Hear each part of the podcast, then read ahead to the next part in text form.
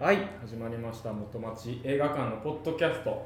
54回目、 54回目1週間に一度配信するとお伝えしながらできずにできずにでもなんとなく今今日これから回収していきたいとそう思でいますすあのずっとあの配信しようとは思ってたんでねそセうーなフんなんでですす気持ちだけはね気持前ちはのもうめりなんですけど、ね、毎日出してるいやもうそんなこと言ってたら周年 そう記念日そうですよ8日821って毎年820緊張するんです僕ああ前日あの821にやらなあかんこといっぱい SNS とか で写真を撮ってお祝いのやつとかもあげなあかんなって思うんですけど案外821のこと覚えてない820のことめっちゃなん覚えてやるったら僕820っていうか820の週ああのもうなんかそわ そわ感あとそうそうそうなんか何したらいいか分からんけど気持ちだけなんか体だけそわそわしてああやっぱりでもそうですね特にあの周年で自分が企画したものが周年にやる,、やるってなったらはいめっちゃ焦んのよ例えば南京松でやったあー娘のやつとそっかか3年前えっ、四年前三年と前か、うん、とかはものすごい緊張してたどうしまずよねうみたいな、まあ、入るかどうかもまずそうやしだから今回あの、ね、短編集もそうですけど、まあ、夏休みの映画館もそう、はいえっ、と「ザ・デプスとパッション4浜プ口」ログラム全部全部ね企画もんなんでだ全部企か画ら企画してる人は大変やろうなって思いなが らやってますけども、その期間中の周年ですから今ちょうどね絶賛、絶賛今なんか今何したかよく分かってないですけど僕もうん、23, に23 23に収録ほんまはこれ本来2週間前に配信しとかなあかん14日放送予定なんですそうなんねですよだからね今週盛りだくさんでねそうですねやらやらなあかんのですけど今日は一応54話目ですけども、54にまつわる数字54と言ったらもうジョニー黒木でしょああロッテのロッテの大エースですよおー大エースもうちょっとやっぱね暗黒時代支えた人ですよね結構パ・リーグってやっぱ一時期人気人気のセ・リーグとかやれたりしてね、うんパ・リーグ実の試力合のパ・リはーグみたいなとかねだからねオリックスも今首位ですけどオリックスロッテ戦なんてもうホームラン打ったらもうボールがもう点々としてすごいことになってたとか流しそうめんしてたとかいろいろああなんかね噂ありました ねその頃のロッテを支えたジョニー黒木さんですよねジョニーさんパワープロではあんまりパワープロだとね直球が速くてストレートあの、うんフォークとスライダー44みたいな感うじんで、だから割とね打ちやすいんです よジョニーさんと実際それが一番強いんですけどね初芝とか行ったんですよあ初芝さんとかね初芝さんとかねあの世界のメガネのじゃあバレンタイン監督であのロッテの最近やと黄金時代そうやねだからちょうどその辺りに引退引退さすれるたかよどねうか、そうですねあのジョ辺のロニッテ選手ーたちは黒木すごいあの日曜日のサタデーサンデースポーツとかですごいジョニー黒木っていう言葉を聞いた子一供時人で代。うん毎年2桁勝利2桁敗戦みたいな、やってたやってた。そ大れ変がな人です54番。 54番でずっとやってたんですよもう今やロッテもだいぶ強豪になりましたけどねそうやな、まあ、本当に言い方あるけどちょっとまあじ地盤をこう固めた時しっかりにね活躍した。今若手が若手からやってた人がちょうどねうんオリックスの数年後みたいな感じね今のああでもそうやね。やっぱ終まあ周年っていうことやね。そうです よ違うよだから、あの反省しようってておりまじゃあ反省しようって思ってんね んいやいや背番号の話長いって前のあそうか話になったからだい今ぶ日コンはパクトですよ今日はもうオープニングトークこんな感じにして 今日はあの、まあ、周年はい期間中ということで、ね、この方にね後でまたご紹介しますけども、はいこの、まあ、元町映画館の11周年を飾るあの作品あかのら作品ですよねからあのゲストの方あのあの人があのゲス ト例のあの人が 通ったいやということで僕らはそのあの人の初をいただくあそうですよねありがとううございますすいませんありがとうこの後ねまたご紹介したいと、はい思いますので、はい引き続きお聞きくださおい願いします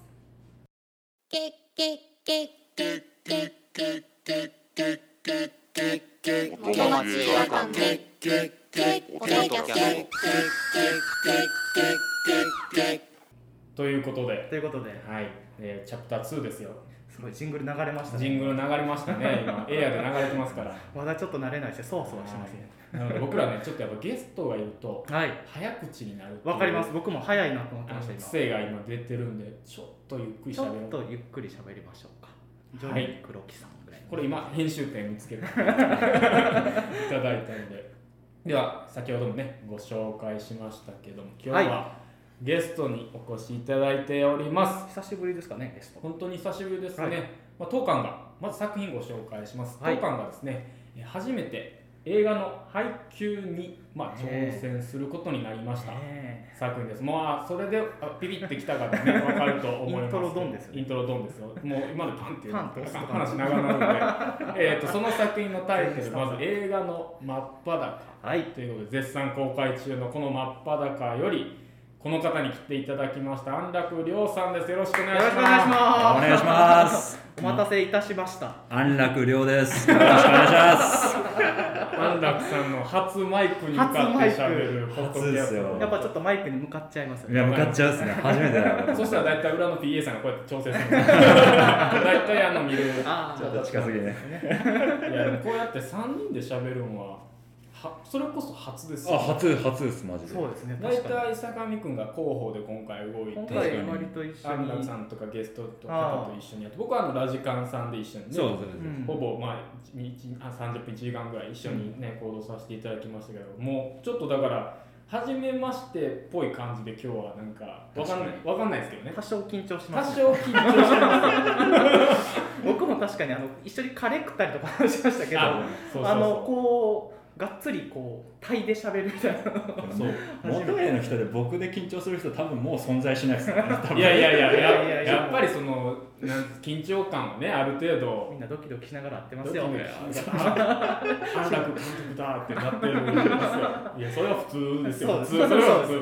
通これが普通じゃなくなるとおかしいそうですよすごい大事事にしましょうまあでもその今回はその映画の真っ裸まあうちが初めて配給に挑戦する作品ですけどもまあちょっと配給の話すると難しくなるんでそうなんですよね結構ねねそのまあ映画の話はまあ公式サイトとかまあうちが発信する情報を見ていただいて、いろんな経緯なんかも経緯があるいろんなところで話話してもらったり書いはいてもらったりしてるんで、なので今回は僕ちょっとやっぱゲストに来ていただいたまあはい訳がありまして、はい安楽さんと、まあ、安楽さんって呼ばせていただくんですけど、はいラジオコンサートで喋ってて、はい安楽さんかってこんな感じで喋るんやと思ったんうーんですよであこんな感じでこう言ったら谷五郎さんとか、うん MC の田辺真理さん初対面の方とあそんな感じで喋るんやって思ったんで、そんな感じっていうのは喋る方法とかあ内容いつもいる舞台挨拶上のうん、方じゃないなってあの方は安楽監督っぽいなって思うんですははははは舞台上なるほのどうんもちろん出演もされてるんですけど、はい俳優業もされてるんですけどなので普通に、まあ、うん安楽さんって友達だと思ってください今日は友い達だと思 って、あそうそう安楽さんってどんな人なんやろ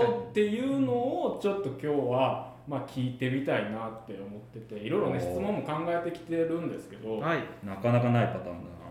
やばい今日は安楽量を真っ掘り出さない裸にとだいうな真っ裸パターンか真っ裸パターンいやでもやっぱりそのパンフレットのプロフィールとかいうのは、はいまあ、必要最低限の情報うんそうそうですね出ないですからだから僕はもうシンプルにもうこれよく初めからやるんですけど好きな食べ物とかなんです か食べ物確かにねやっぱ何食べてんのかって一個ひなんか分かりますもんね ちょっとでもがっかりするかもしれないんですけどすっごいシンプルに俺天野が大好きなんですよてんやああの天丼の天丼の天野みたいなあそういう全こと国チェーンなんがっかりですか神戸でなんか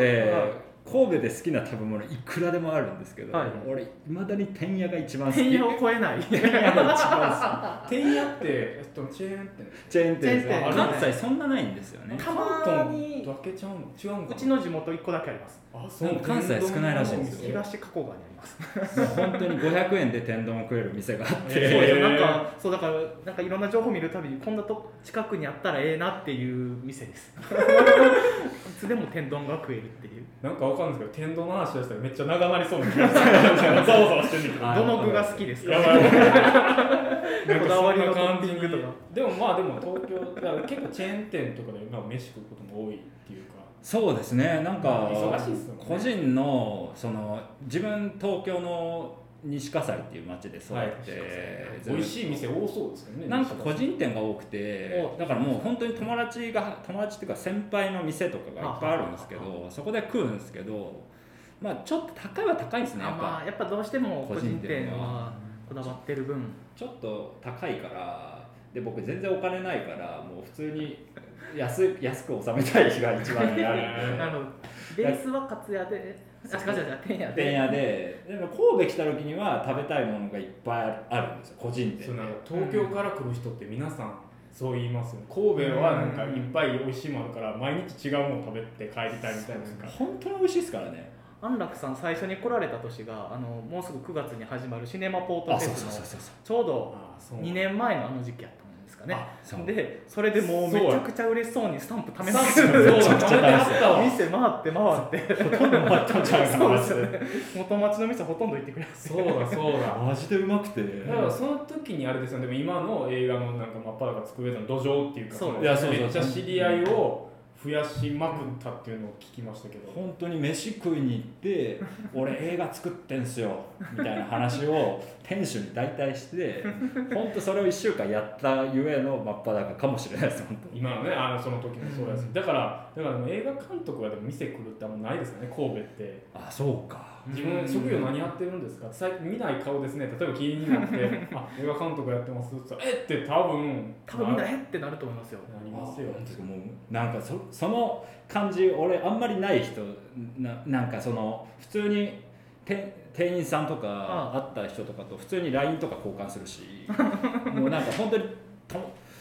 本当になんだろう東京にいる地元の友達と変わらない感覚で接するから東京で僕映画撮ってるんですよって言ったらどういう感じの反応が返ってくるんですかあでも結構多いから東京ってやっぱそういう感じなんですね、なんうんか結構多いんでなんかすごい特別扱いされる時はあるんですけどあ本当に俺それ嫌なんですねーむしろこっちでこっちやからこそ言えるみたそういななんか結構普通になんだろう俺別に普通にバイトしてるしあーあ俺普通にバイトして生活してるんですよで普通になんか映像作っても生活してますしーはいだから本当になんだろうなんかそんないい暮らししてな いしだからなんかそんな特別扱いされてもなんかなんか皆さんより俺稼いでないしって思っちゃうしあすご いって言われるけどそう生活不安定の一番の極みみたいな感じなんで映画監督なんて。でもそんなケンヤと知ったらがっかりするって全然そんなことないです よむしろなんか安楽さんが家で実はめっちゃおしゃれなパスタとか作ってるって言われた方がちょっとなんかイメージと違うなと思ってます俺パスタ作ってなさそうですよ、そうです よねもう醤油とかぶっかけていくいや醤油ぶっかけてすい ません醤油ぶっかけて食ってる卵かけご飯をどれくらいのなんだろうあのーちょい足しあるじゃないですあはかはちょははい足しをどれだけ試すかあれどれをがうまいかを自分のベストの卵かけご飯を探っていくみたそいなう結局鰹節だったんです けど俺はあ俺ちょっと待って食べ物の話終わりそうなあちょっと宮本さんどうしたんですかいやい や今聞いめてっちゃいいて話聞いてたどこでどうやってみんな話切り替えようとするんだろうざわざわするけどいやでもあの安楽さんがあの剣屋で形作られてる人間が出来上がってるそうですだから次差し入れねするんやったらもう次剣屋てんやです大量のてんてんやの出冷前を凍ねの持ってきてもらうというのはそうなってくるいやでもそういう意味ではなんかやっぱ東京の人っぽいですよねでもそれ聞くとうん確確かかににそう言われるとそうかもしれない結構なんか東京の人をつく映画作ったらあここがいいよってあんまり聞かへん神神戸の人あ神戸で映画あ舞台挨拶とかするに来る皆さんやっぱそんな時間ないからあんまり神戸のお店堪能せずにやっぱもうちょっと帰っちゃうんでそうですねそうですねそうですねだからまあ例えば南京町行ってね買うとかですけど、だから僕らより下手したら安楽さんとかの方が美味しい店知ってたりするっていうそうですよだって結構行ってないめち人ゃとくかちゃも言ってるなそうそうだからそういう意味ではやっぱでもコミュニケーション力の塊ですかねねそれめっちゃ言われるんですけど本当にコミュニケーション能力結構ね舞台挨拶とかでも「いや僕本当そういうのがダメで」って言い張るけど本本当当ににそんなイメージないなと本当にだからもう小学校中学校と変な話ですけど もう人と接するのが本当に嫌いだったから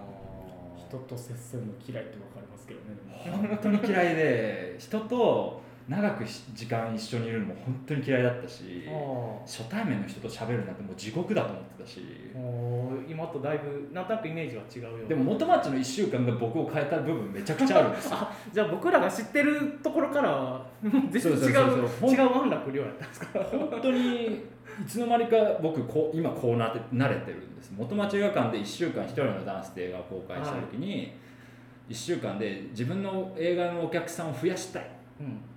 単純にこの街を居場所を作りたいって思い始めたらあ友達作るしかねえんだなって思い始めてまあでもそうか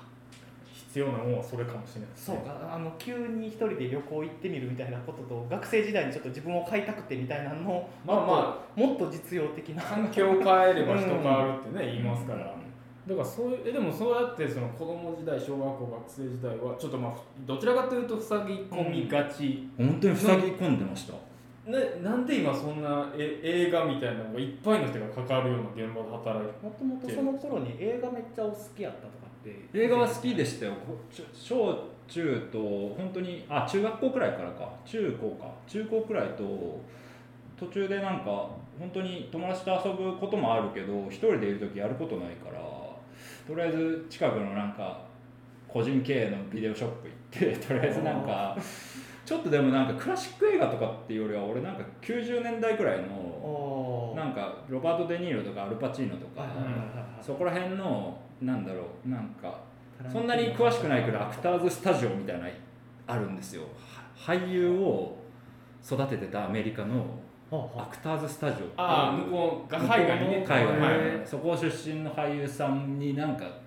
なんかわかんないけど興味が出ちゃっあへてえ結構そこから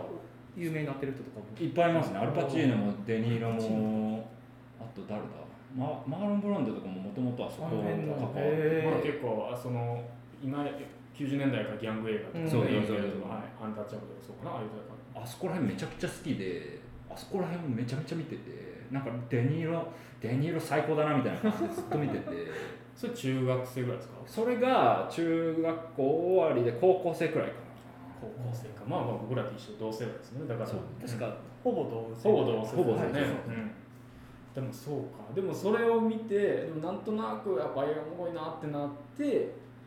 ででもやっぱ映画のこと話す友達とかもいたんですか周りにないや全然いなかったです本当に周り一人もいなくてアフターズアクターズスクールがとか言うてそんなにおお知ってるぜーと一か人もいなかったです魂の会合はなかったですね、そこで。全くなかったです俺もだから分かんないからそういうアメリカの俳優の本を読んでましただから勉強会勉強家のタイプですよね。どなんんかどん。わかんないか駆らけ込んでいってその勉学的なもの普通の学校の勉学は僕本当に一切やってこなかったから野球をやってたんですよそうですよね。野球やってたから野球全部黒木黒木の話話嬉しだそうなやったんで。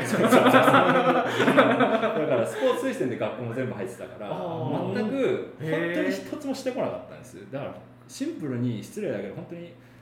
いろんな台本もらった時に若い頃はいはいは本当に漢字読めないっていうことが起きてたんですよ俳優業業されてる時にされてる時にえ漢字が読めなくてだから本読み始めたのも漢字を学ぶためでもあったんですー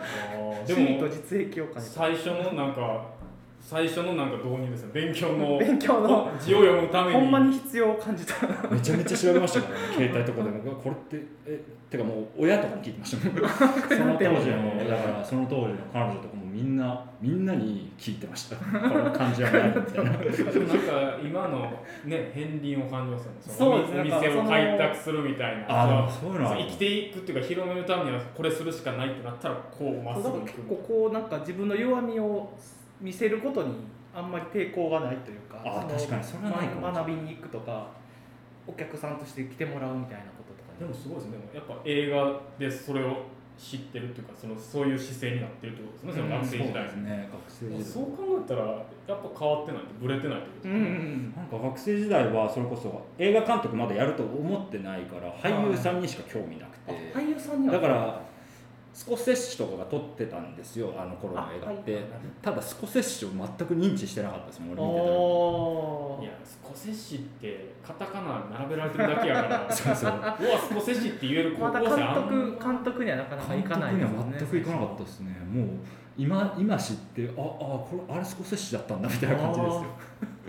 は俳優やったらなんか誰が好きとかなかった俳優になりたかったんだって俳優だったらもうだからそれこそデ・ニーロも大好きだったしアルパチーノ大好きだったしエドワード・ノートン大好きだったし、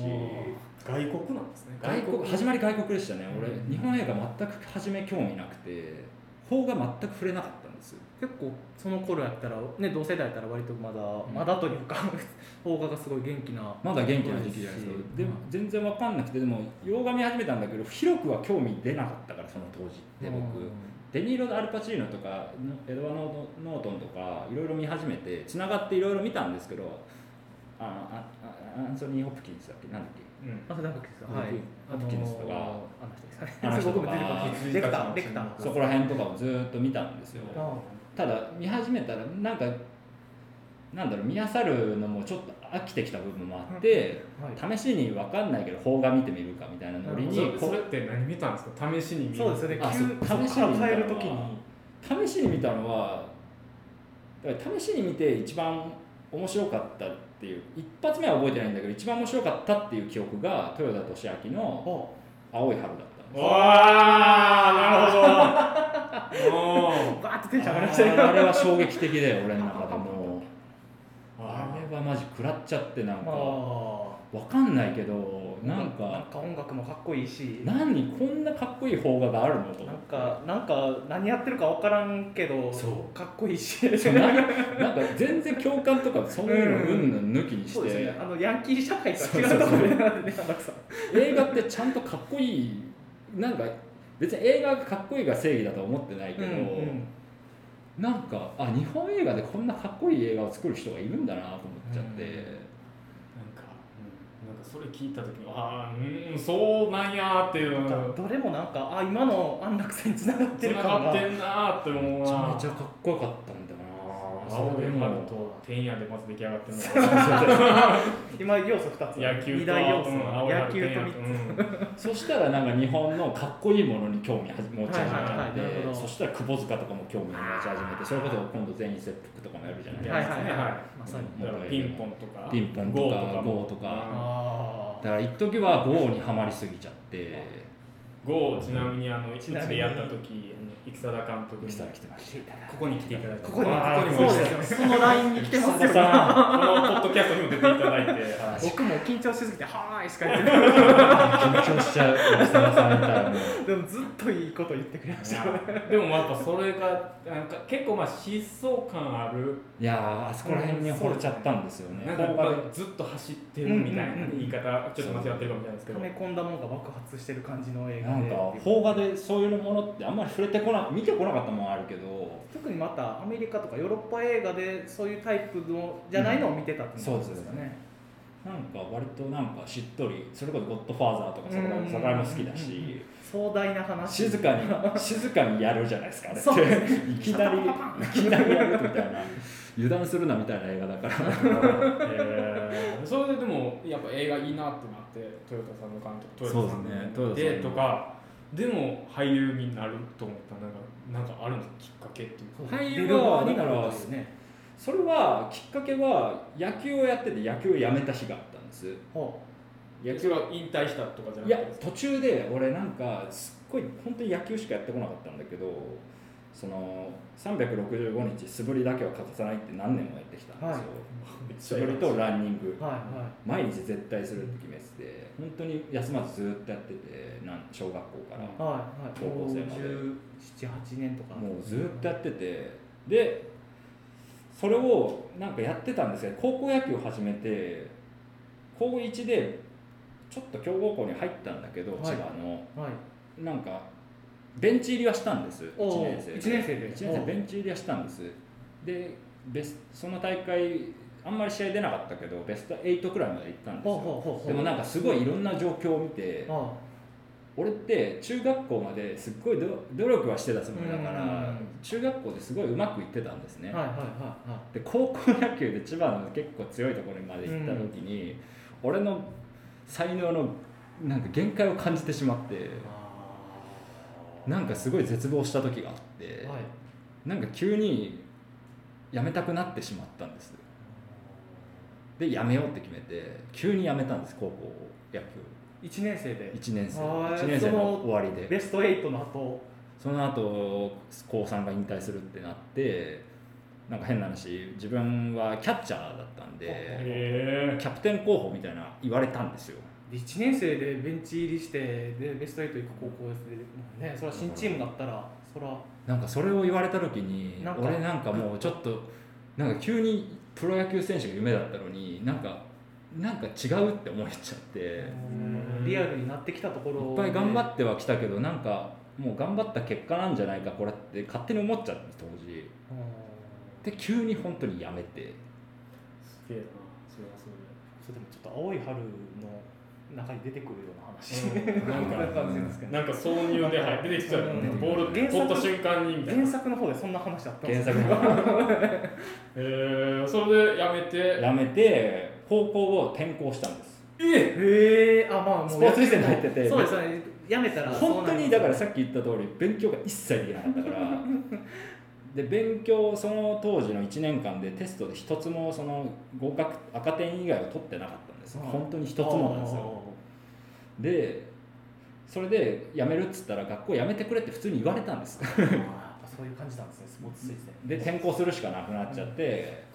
転校をちょっとしてああちょっとそんな頭良くない都立東京の高校にあ転校してそれで本当にやることなくなっちゃって急に今までずー365っ日と全部やっ素てたか振りやってらた人がやることなくなっちゃって高校デビューで遊んでる人たちいっぱいいるけどななんかそことまりあえでずそんにも行かれへんし、なんかとりあえずなんかその当時思春期だから可愛い彼女欲しいなと思って、うん彼女を作ったりなんだりはしたけど、はいでもやることないっていうのが辛くて、はで考えてたら唯一地元の友達に俺が映画好きっていう知ってる一人のダンスにも出てた龍一っていう友達がいるん龍ですけ介さんどはあいつがなんとなく暗号は映画好きなんだからさ俳優でもやったらいいじゃんって適当に言ってきたいんですちょよっと待ってなんかセリフっぽいな佐々木インマイマインそうそう、先適当に言われたんですよ。適当に言われて、あ、そうか。やっとなんか、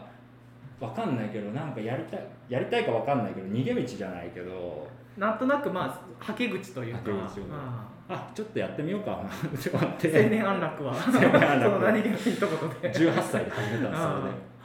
え高3か2か、18歳だから、それで始めて、全然やる気なくて、まあなんとなくで走る映画好きだけど、俺はロバート・デ・ニーロになれねえしと思って。その辺は結構リアリストだった全然俺なんか動画に撮ってもらうけど俺全然ダメじゃんと思っててあ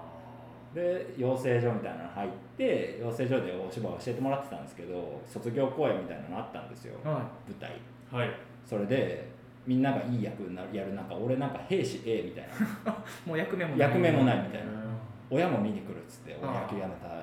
親も見に来るあーもう終わったな俺と思って、うんもうショックでその養成所すぐ辞めてへ悔ーしくてでフラフラしてたんですよ俳優やりたいけど何したらいいか分からないあフラフラフラフラしててでも本当にその時一人暮らしも始めて19歳くらい19歳から20歳くらいにかけて一人暮らし始めてフラフラしてて渋谷とかでフラフラしてたんですよ本当にやることなくていや僕神戸っ子ですから憧れですよね19で渋渋谷谷ででフフララフフララねするってちょっとやってみたいちょっとやってみたい なと思うんですけど、はい僕からしたら憧すみまれせんです地よ。方のはい田すいません、なん舎のか。本当にひどいもんですよ俺だって本当に映画でバイ見トる場やかつやらバイト場から食料を到達調達しないと全然金もなくて、うん家賃もちょっと滞納しては返して滞納しては返してする感じだから東京ですもんね、高いですもんね。うんだから全然稼げないしだからそれでやってたんですけど渋谷フラフラしてたらそれこそ本当にたまたまい今今もあるユーロスペースですか、はいはいはいユーロスペース俺全然知らなくてミニシアターっていう感覚がなかった人だから今はそれまではミニシアターっていうところにはあんま行ってなかっ一度も行ったことなかったんですよ映画館はもうシネコン対策映画をへのー地元のでかい映画館はいはいはちょっと電車乗ったらすぐ行けるうんうん映画館とか、ミニシアターなんて感覚がなくてもうロバート・デ・ニーロとか黒塚洋介と かそういうの見てきたから、いうんそういう人が出るのが映画だと思ってたか らもでもわかりますうでユーロスペース通りかかったんですよ本当に暇でなんかすごい暇すぎてイライラし ててやることないですよた。光る若者や。超イライラしててゆなんかユーロスペースなんかホテル街みたいなところがあるんですけどそうですねあのさありますね坂の坂の道玄坂のとこですね、なんかみんなイチャイチャしてんなわかるわかるなんかそうそう俺その時全然彼女もいなかったかねら、なんか余計イライラしてきていやだ、そのんですよ、あそこ ね。でなんか不意に見つけた映画不意に通りかかったらユーロスペースに、はいなんか黄色いポスターが貼ってあったんです黄色よいポスターなんやろう。なんとなくあれかなとか思うような。黄色といえばみたいちな。ょうど10年前なんですよ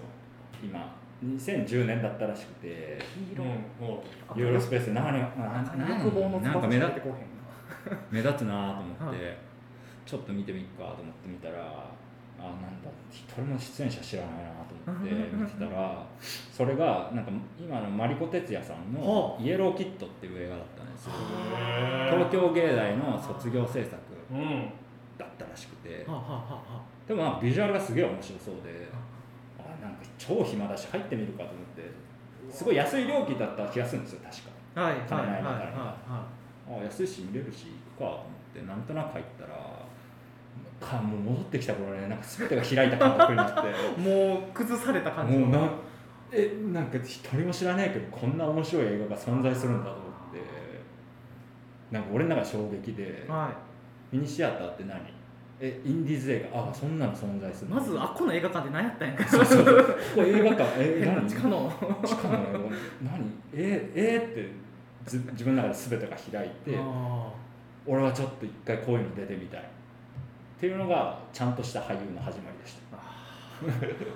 安楽寮物語俳優安楽一両部第 一部第一部じゃあここで照明が当たるなってインターミッション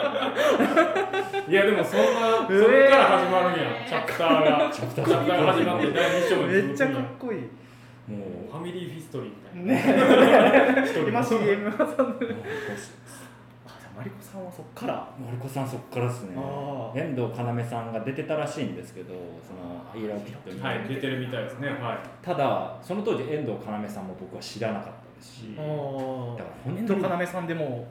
あれですよねこの方ねは出い始め今やいろいろ出てるんですけど、うん当時も多分出てたと思うんですけどそんなに僕は全然詳しくなかったから、結構ヤンキー役とかそうそうねえーそれがでも変えたんですね変えましたねもうなんえーこんな面白いなと思っちゃってってことは俺も面白いものに出れるんかもしれないと思ってこのままで うんもこのままだと俺がロバート・デ・ニーロにならなくてもならなくてもこんなんがあるんやとあるかもしれないとでもやっぱりその映画作るとか映画出る人ってそういうのなんかななんかビビッそとの辺のくる人がア多いンテナとんだ感性っていねうんですかねきっかけは多分あるかもしれないですよね、なんか言い方悪いですけど着実にステップアップした人なんてあんま聞かへんそうですねうんなんかもう超エリートコースみたいなエリートコース映画エリートコースみたいなのってああんんまりまり聞かないうんいやーなんか本当にそれがなかったら多分今今続けてないと思いますだってやる気なかったっすもんイライラしてるだけそうですよねそうですよ兵士 A で兵士 A から全然イライラしてただけですぐやめてたと思いますその時安楽さんは19その時やっと二十歳になったぐらいですかねいやだから、まあ、言ったら約10年前ですねほんまに10年前10年前ちょうど10年あーすげえな10年後今ここに来てるわけですよいちやょうどうちの劇場ができた頃ですいよあやそうですよ そうですそうねです本当に今11周年だから、うんちょうどそんくらいですよねそれ自身のね作品を監督してそれを見た例えば二十歳の子があ自分も出れるんじゃねって思うことがもしかしたら元へから起こるかもしれない全然あるかもしれへんということでしょそうこれはあ別に言っていいのかなんかそれこそはい真っ裸の津田ちゃんがその感覚を僕の映画で覚えたらしくてほうおほうほう自分の一人のダンスっていう一人ののをダンスとかあの子は初めてミニシアターで見た映画が一人のダンスだったらしいんですよえ元映で初めて見た映画らしいんですようんうんうんー、初めてそうそうかかその頃か宣伝とかには来てたけどしてたけどあそうかそうですね、あうんそういう実習制作とかインディーズ映画っていう感覚がなかったらしくて俺はついこの間知ったんですけどああそれをなんかその当時すっごい感想いろいろ嬉しい感想を言ってくれたのを覚えてたんですけどこの間タンフのインタビューしてたら「はいはいあの日私は変わりました」って言われてはええー、って思っちゃった俺なんかなんかわかんないけどそんなマリコさんみたいな大層な映画を作れてない と自分は思ってるからあれですけどただなんかそういうことをしいつかできたらいいな一人でもそういう人が生まれ俺みたいに目覚めた人が生まれたらいいなって思ってた部分はあったからあの縁を作りに来る人はやっぱ縁をやっぱ提供してるわけですよねやっぱねなんか衝撃でしたね自分がもらったものを自然と返してるわけですねじゃあねいやびっくりしましただから津田ちゃんにそれ言われたらい津田ちゃんがじゃあもう自主制作で短編で「一人のダンス」という映画を見たっていうディストラクションベイビーズを見たみたいな危話険で ですね危険ですねあれでもそういう撮こっとてるかもしれないいですよあり得るかもしれない。あそういう、まあ、巡り巡って10年ですよね10年経っ10年11年2021年ですからだか2021年らやっぱ10年11年で人も環境もね変わるわけでそう考えたらやっぱ自分らより後輩ですもんだからね言ったら違うちゃんと年下そうですねうんそうですねそういうコーラがで映画に挑戦してるわけですからなんか映画館もコロナからあんまりねこういう人とキうんうんャストと監督人ととねかゲストが来てうんお客さんと喋ることあんまなねいかありらましたもんねだから今のこのポッドキャスト聞いてる人がなんうんか一人でも今渋谷二十歳で歩いてる人がいたいやら本当にいや僕本当にたまたま入ってほしいラブホが歩いてユーとロスりペあーえずスユーロをなんか今だったら多分全員切腹のすげえでかいポスターあそうそうなんじゃこれと思って入ってもらなっんてじそうそうだからそうですよね神戸歩いてるもしてるもそうやけどうん東京歩いてる人、なんかなんか考えてる人は今とりあえず映画館行ったら、うんうんうんねもしか弾しけたるからも可能性あるんですよあ映画ってすごい可能性を秘めてんだなって思っちゃったっすもんその日やっぱそうですね10い年やこのポッドキャスト聞いてる人は一人でも行ってね一人でも映画館行こうって思ってくれたら前いいいんやろうなと思いますよや行ねってほしいあなこんなすこんないい話聞けるいやこれでもまだチャプター1や そうなんであと10年分の話を聞こうかなって思ったんですけどすよそうですよ壮大な大河今ド日ラマはまああのとりあえず今とりあえず回ねの配信放送はこのチャプター1で収めておきましちゃんとて蓋がそんな安楽さんが監督をされたのが映画「真っ裸」はいそうですということでまあ津田その、まあ、応援というかその感銘を受けた津田さんが、まあ、主演ということで出演してる、まあ、8月21日からね現在も公開中ですけどもぜひその映画もねまだ見に来ていただきたいなと思ってますし今日のあの今回の配信のミッションである安楽さんについて知るっていうのをちょっと今知れて僕はもうちょっとしびれてますけどねなかねなかそんなにこんな話さないですけどいやいやそうそれがポッドキャストのいいとこなんですよ いいでしょポッドキャスポッドトキャスト確かに気楽にいけるもんなラジオって喋りが気楽にいけるそうですよ。なんかね、生放送じゃないですから、はい配信ですから、ちょっと質問もいろいろ考えてましたけど、今回でもあのその安楽監督、うん安楽さんっていう人は、まず野球部で、 えー映画少年だった VHS でデニーロになりたかった少年で。えー、天野が好きで、てんでや映画監督になってるということそうでです。ということでね、だからこれ聞いてる人は、ぜひ安楽さんはに何か聞きたいこととか、あそうですね映画の感想とかあったらぜひなんかねツイッターとかもねやってはりあますあかやってらますやってますまた神戸の元町映画館今もし見てる方がね、いたらぜひ感想とか直接送ってねいああただいたりし全然たらもう本当に全然もう返してねいただけると思いますしなんかそういうのでちょっとコロナなんでねそういうのが直接言えない、うんうん今やからこそ許されることみたいなのたくさんねしてこいたのだい時て代やっぱツールがあると便利ですねっていうことですから、はいうん、そういう意味ではまたね真っ裸がこの元町映画が広まることですね はいが、まあ、第一やとまずは思いますので、まあはい知っていただくことが必要かなと思ったので今回は安楽監督という人物を、はいね、人物をこのポッドキャストでご紹介させていただきました、ね、皆さん楽しんでいただいたかなとは思いますがはい次この後またエンディングありますので引き続き安楽さんにはまた来ていただいてまた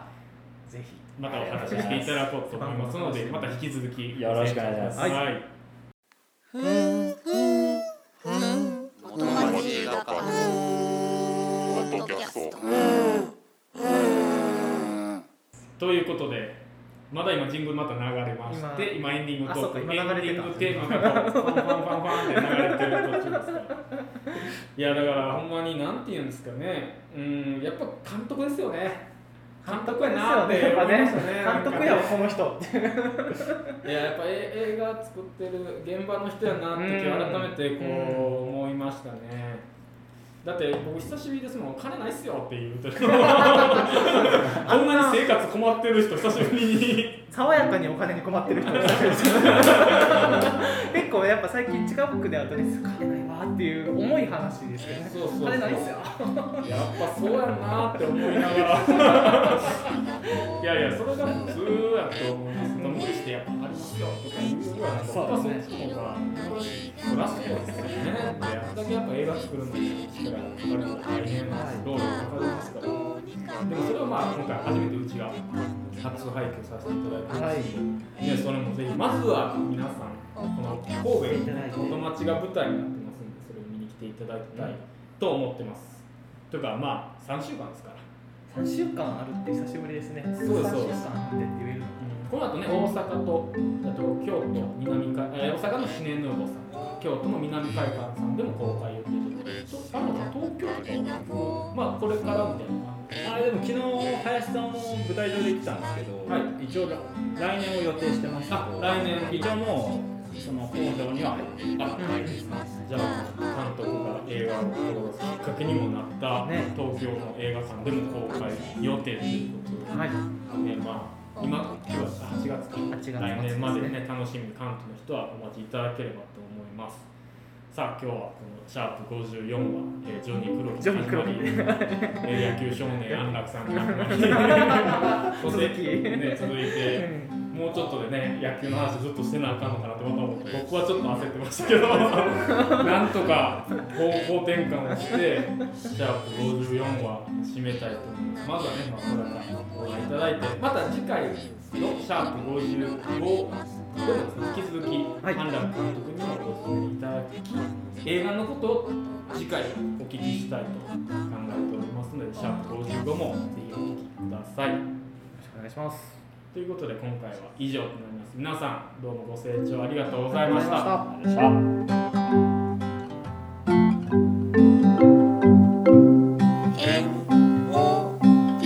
フレッシュな二人が放送 NACHI いろんな映画のよもやま話人生